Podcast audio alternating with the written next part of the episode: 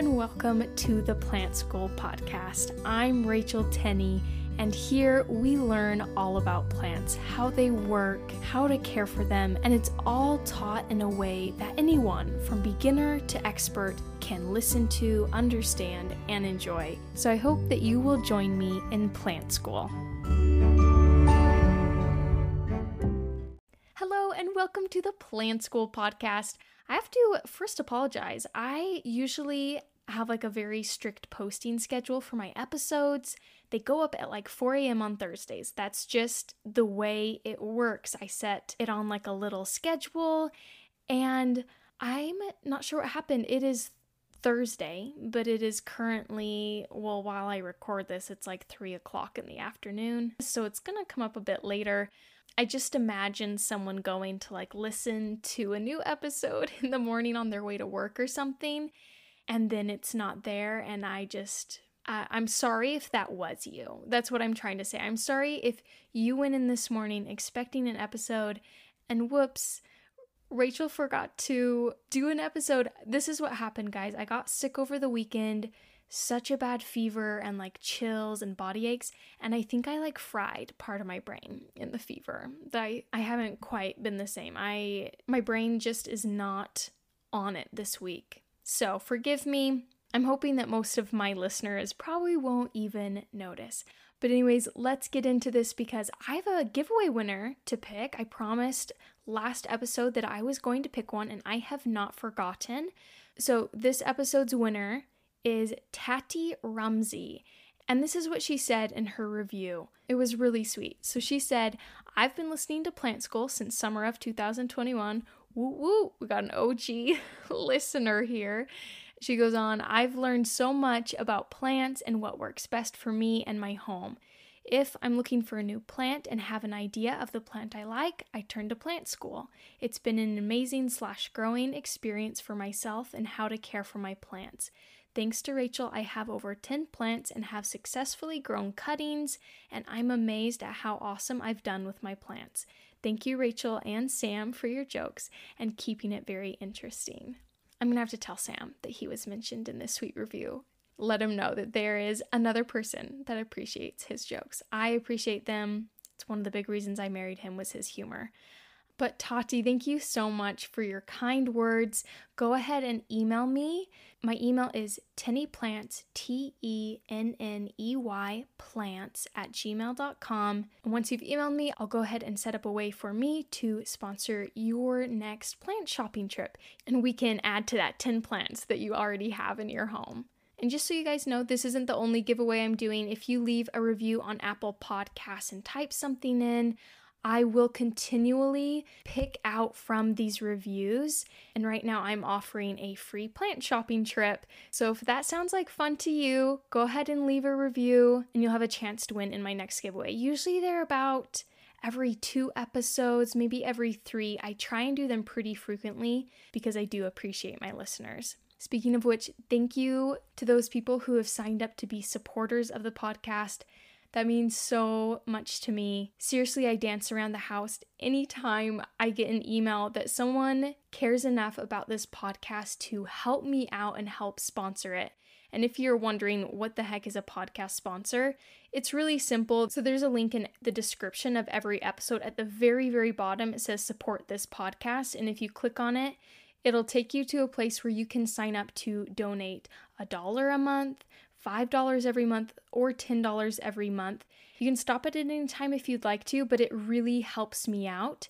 So if you'd like to help this podcast keep going and have some longevity, I would really appreciate that. And as always, I do have merch if you'd rather support the podcast that way. And that link is in the description of each episode as well. All right, so now that we've done the giveaway, let's get into today's episode, which is how to keep pets and kids safe around plants. This is one that I had for a really long time, just kind of written on a list of future episodes I wanted to do. And because of my cold that fried my brain, I decided to do this one because I was working on a really research heavy episode. My brain just wasn't feeling it. I I was having a hard time staying awake with how icky I was feeling. So I decided to pull this one out and do this one. And that really research heavy episode will be coming in two weeks. It's a really fun one as well. But let's start by talking stats about pets and about houseplants. So, as of this year, 66% of US households have pets. And I apologize to my international listeners. I could not find stats for worldwide pet owners. I really tried, but hopefully, like the US is a large enough sample size that it kind of reflects accurately on other countries too. So, we're just going to have some US based stats, even though I know there are some of you that are not living in the US. So 66% of people have pets. That's a pretty massive amount of people. And as of 2021, 40% of homes have children living in the home. And this is meaning kids 18 and younger, so not legally an adult. And I feel like plants aren't really a risk for a large majority of that age range. Maybe like ages six and below. Mm, more realistically, probably three years old and below is really the age where you're kind of worried about your children and plants. But above that, I feel like they have a grip of why they shouldn't be playing with houseplants or eating them. I just don't see a 16 year old going up and having an issue with plants. So, really, that 40% isn't accurately showing us what people might be listening and want tips for their kids because not a whole lot of people have kids three and below in your home. But similar to pet ownership, 66% of US households own at least one houseplant, which again, that's crazy. That's like two thirds of US households have a plant in them. Amazing honestly, anytime I meet someone who doesn't have a houseplant, that is literally my go to gift for them. So I'm doing my part to raise that percentage. and plants do boost people's moods, so I'm also raising their happiness levels. I hope. I hope it's not the opposite and it's anxiety and stress inducing for them to own a plant. But from those stats, we can see that it's pretty likely for someone to own a houseplant, have a pet, maybe have a child under the age of three, or maybe all three of these things at the same time. I unfortunately don't have all three. I say unfortunately because Sam's allergic to both dogs and cats. And it makes me kind of sad because I do love cats. If I had to choose, I would be a cat person. I do love dogs as well, but cats kind of have my heart. So, since plants can be toxic and also be a safety hazard, or more like their heavy pots can be a safety hazard, how do we keep our kids safe, our pets safe? Let's talk about that. And before we do, I want to go into kind of what it means for a houseplant to be toxic because I don't want anyone to go into it thinking all houseplants are bad and that they're all going to kill us because that's really not the case. So let's talk a little bit about that before we talk about how exactly to keep kids and pets away from them. Anything technically can be toxic. It's the potency and the dosage that really makes the difference. So, for example, if you drink too much water, you can die. So, is water toxic? Eh, yeah, at a certain dosage, it can be. And if you consume too many Oreos, you can die. Oreos can be toxic. So you can kind of see how misleading this word can be.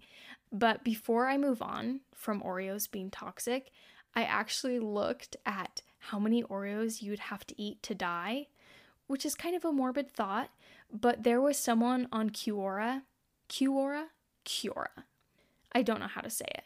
But, anyways, they dived into this question, and apparently, an average 180 pound person would have to eat 5.4 pounds of sugar to have a lethal overdose and die.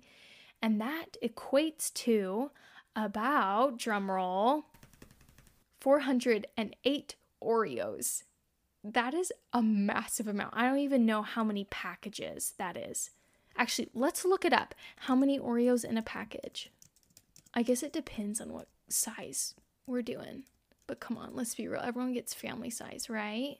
Okay, let, let's base it on family size because those things are the best. Okay, so family size has 48 cookies.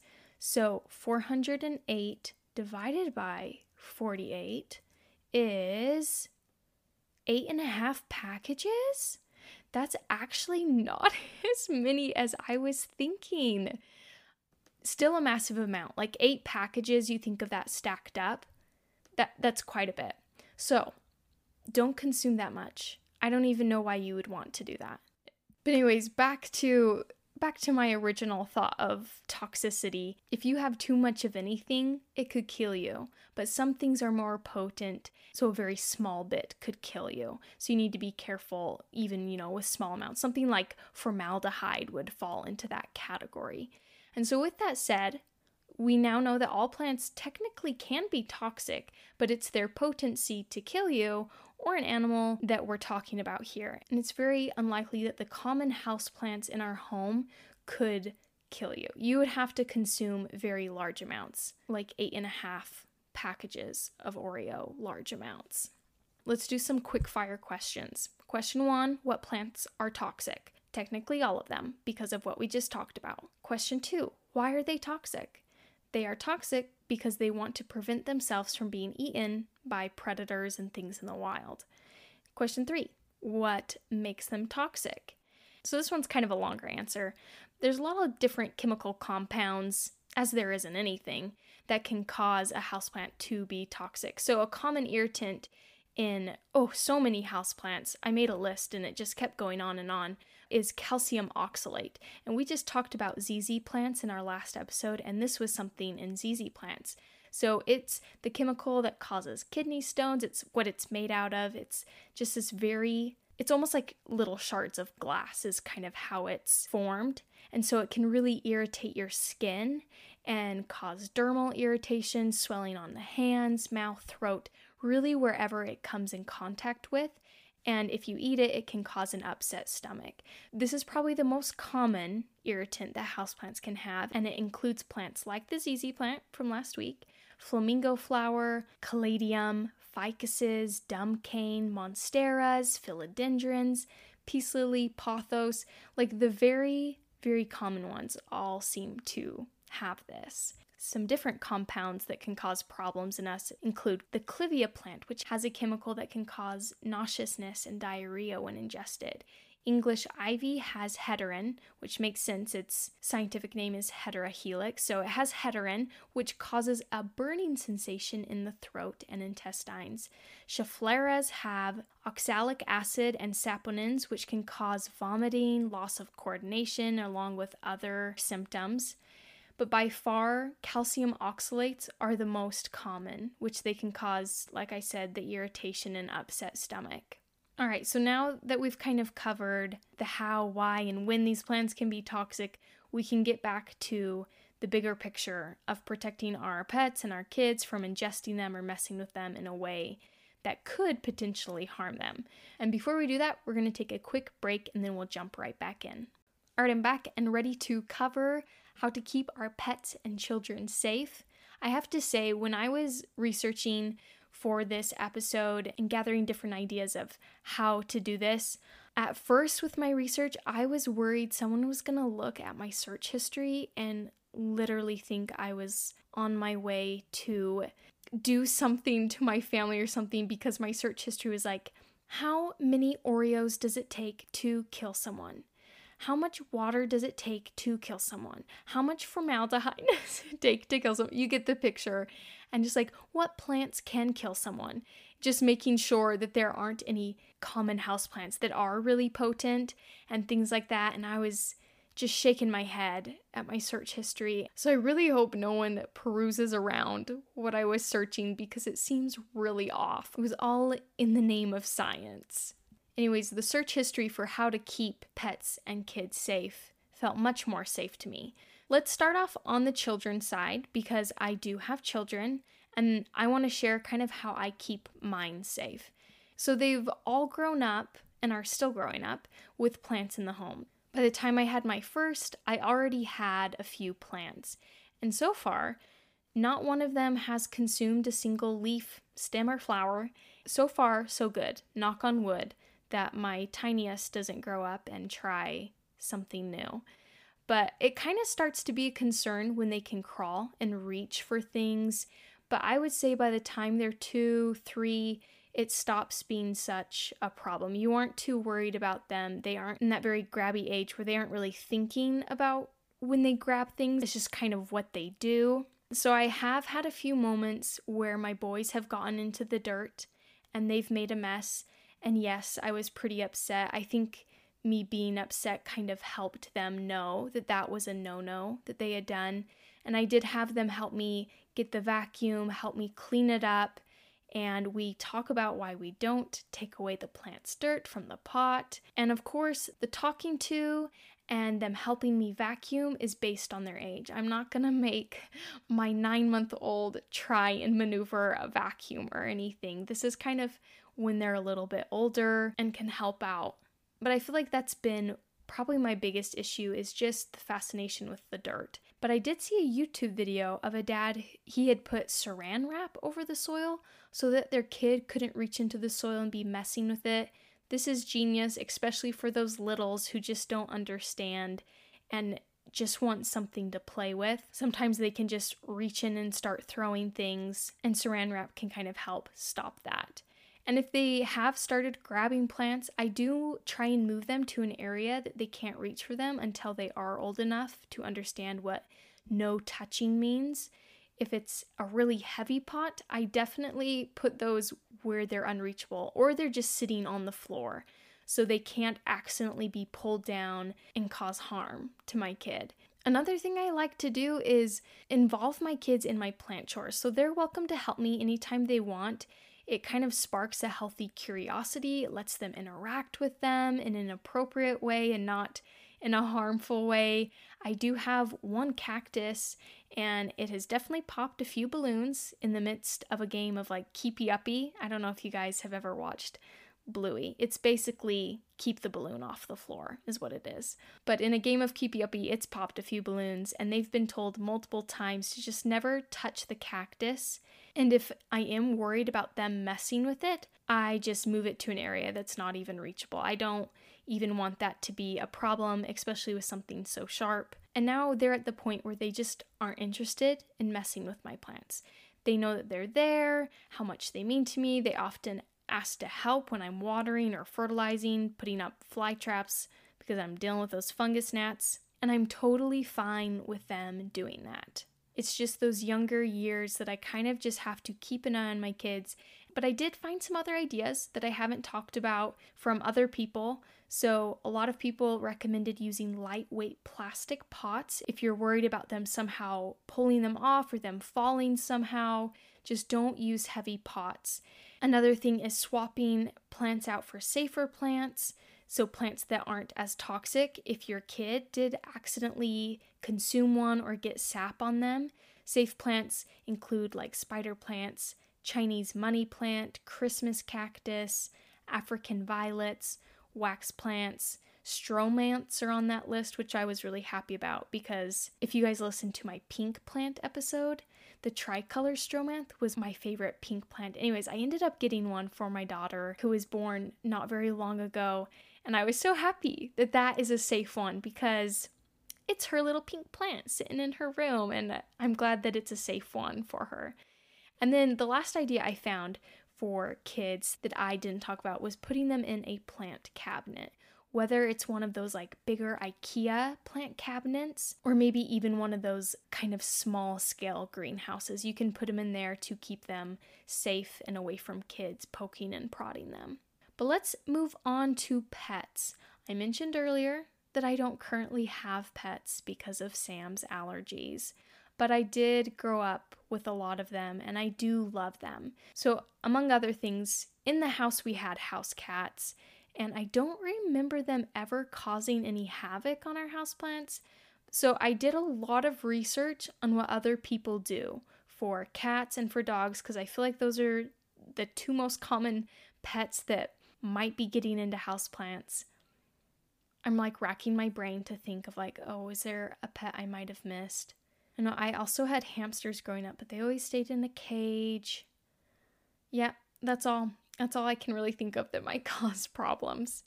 You can send me an email and tell me what I missed.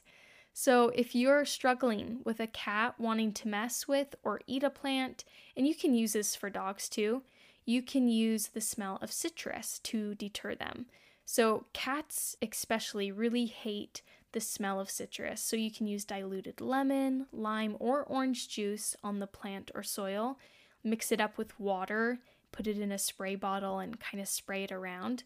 Whatever ones you're having a problem with, you can spray it on them, whether it's the soil or the leaves. I'm sure you could even use like diluted essential oils would work because those are also very strong and if you don't have any of those, they actually do have pet deterrent sprays sold commercially.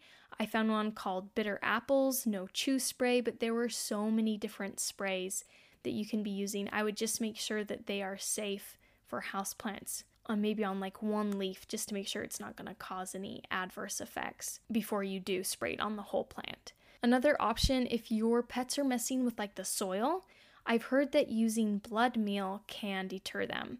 And blood meal is a common fertilizer. It's really heavy in nitrogen. It sounds gross, kind of because it is gross. It is made from blood, and blood is high in nitrogen. So they take it. How do they even. How is blood meal made? This maybe this could be a whole nother podcast episode. How is blood meal made? Okay, so I'm looking it up. It says blood should be collected from abattoirs. I'm maybe I'm dumb, but what is that? Abattoir's definition. Oh, it's a slaughterhouse. Okay, that makes sense. Why do they have to call it? Why are they calling it that? Abattoir. Abattoir. Why are they calling it that? Is because slaughterhouse just sounds icky? I don't know, you learn something new every day, and now we know that blood meal is taken from abattoirs slash slaughterhouses. So they take this blood, which, you know, I'm glad that they recycle it instead of just letting it go to waste. So they take this blood, they make blood meal for fertilizer. Apparently, it kind of has a smell to animals' really sensitive noses. So if you use that as a fertilizer for your soil, it can keep your dog and cat away from messing with the soil. Maybe they like to dig at it, and blood meal is known to help with that. Another thing you can do is put plants out of reach from your pets. This one seems really obvious. You can get a plant cabinet, use a really tall planter, maybe like those ones that come with the little, like the wooden stands. You can install shelves and put them up on shelves. You can use hanging planters. Although I did see a picture of a cat who had somehow gotten up and was sitting in the hanging planter, and it just made me laugh. Cats are so funny. What's that one little quote that people say about cats? If I fits, I sits. I think that's what it is. Cats are just silly. So hanging planters may or may not work. Another option was having a plant room. This one seems kind of bougie to me because I don't have a whole lot of space. I don't have a room that I can just dedicate to plants and like keeping my kids out of it. So, if you do have space though, go for it. You can have a plant room that your pets aren't allowed in if they are causing problems with it. Another option is to train your pets. You can use positive reinforcement to leave them alone. So if your dog or cat listens, mm, I feel like this kind of more applies to just dogs. I feel like cats don't always listen, they kind of just do their own thing. So we'll gear this one towards dogs. If the dog listens and they leave the plant alone, you give them a treat. And if they aren't listening, you give a firm no. You can use a squirt bottle to show disapproval. I have definitely used a squirt bottle to train our cats not to use our furniture as as little scratch posts and ruin the furniture and drive my mother crazy. So, squirt bottles do work. I also saw that they do have motion activated cans of compressed air, and this could work for both dogs or cats. So, this is new to me. Maybe you knew about it already, but they're like $50 on Amazon, and since it's motion activated, anytime your pet walks past, it will just puff out a spray of air, keeping them away from that area or away from that plant, depending on where you set it up. Pretty ingenious, if you ask me. All right, I have a few more suggestions. Let's see, I have one, two, three, four, five more suggestions. So, since dogs and cats can sometimes mess with the soil, cats maybe think that it can be their personal little litter box. There are some options to keep this from happening. So, you can cover the soil with pine cones, large rocks, seashells, or even burlap because all of these things they still let water through, but they feel uncomfortable for a dog or cat to dig through them. I have a friend that's currently dealing with neighborhood cats coming into her planter beds, and so she's been covering the area with pine cones to keep them out and away because they do not like walking on them. If your pet has a tendency to tip over plants, you can use museum putty. It's kind of like sticky tack, like poster tack, and you put it on the bottom of the pot and it gives them extra grip. And it's removable, it's not destructive, so that's really nice if you're, you know, worried about the surface you're putting it on.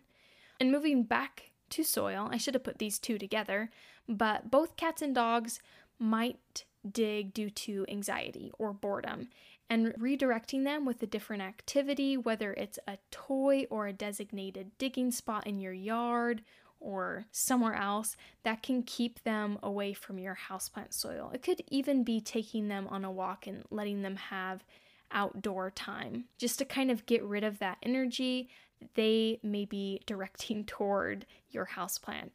And speaking of chew toys, if you have a cat that just really loves to chew on your plants, you can get cat grass, which is a cat friendly grass that your cat can nibble on and mess with, and it doesn't harm them at all.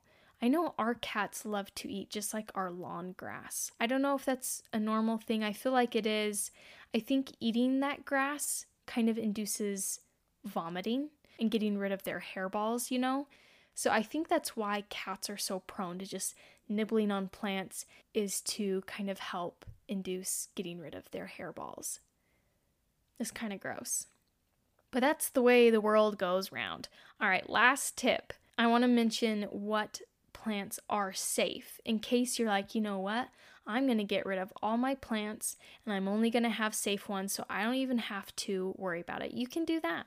You you could if you want to. So, here are some safe plants. Palms, Boston ferns.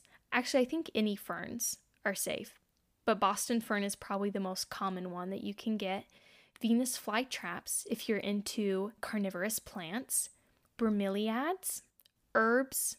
So if you're growing rosemary, thyme, any of those, they're all safe. And honestly, because they do have a stronger smell to them, I don't think dogs and cats really like to even mess with those too. Spider plants are safe, African violets. There are more, but those are some of the more common, safe houseplants if you wanted to go that route. And that was my last tip for keeping pets safe around them. I hope that you guys learned something new for how to keep maybe your kids or pets or both safe from houseplants and maybe dealing with any sort of uncomfortable situation that they could perhaps cause. Thank you so much for listening, and I hope that you'll be here in two weeks for a brand new episode. Hopefully, it'll be out at its normal time at 4 a.m., and I won't get sick and have my brain fried and forget. Let's hope. Thanks again, and I'll catch you on the next episode. Thank you so much for being here and for listening to the Plant School podcast. I hope that you will join me for our next episode. And if you would like to support this podcast and keep it going, there's a link down in the show notes of this episode where you can donate to this podcast. And I really appreciate all that help or you can go to my merch store, which is also linked in the notes of this episode, and you can find some really cool plant related shirts and stickers. And if you want to support the podcast but spend no money, feel free to share it with a friend, leave a review. All these things greatly help me out and allow me to keep doing this. Again, thank you so much for listening and for being here at the Plant School Podcast.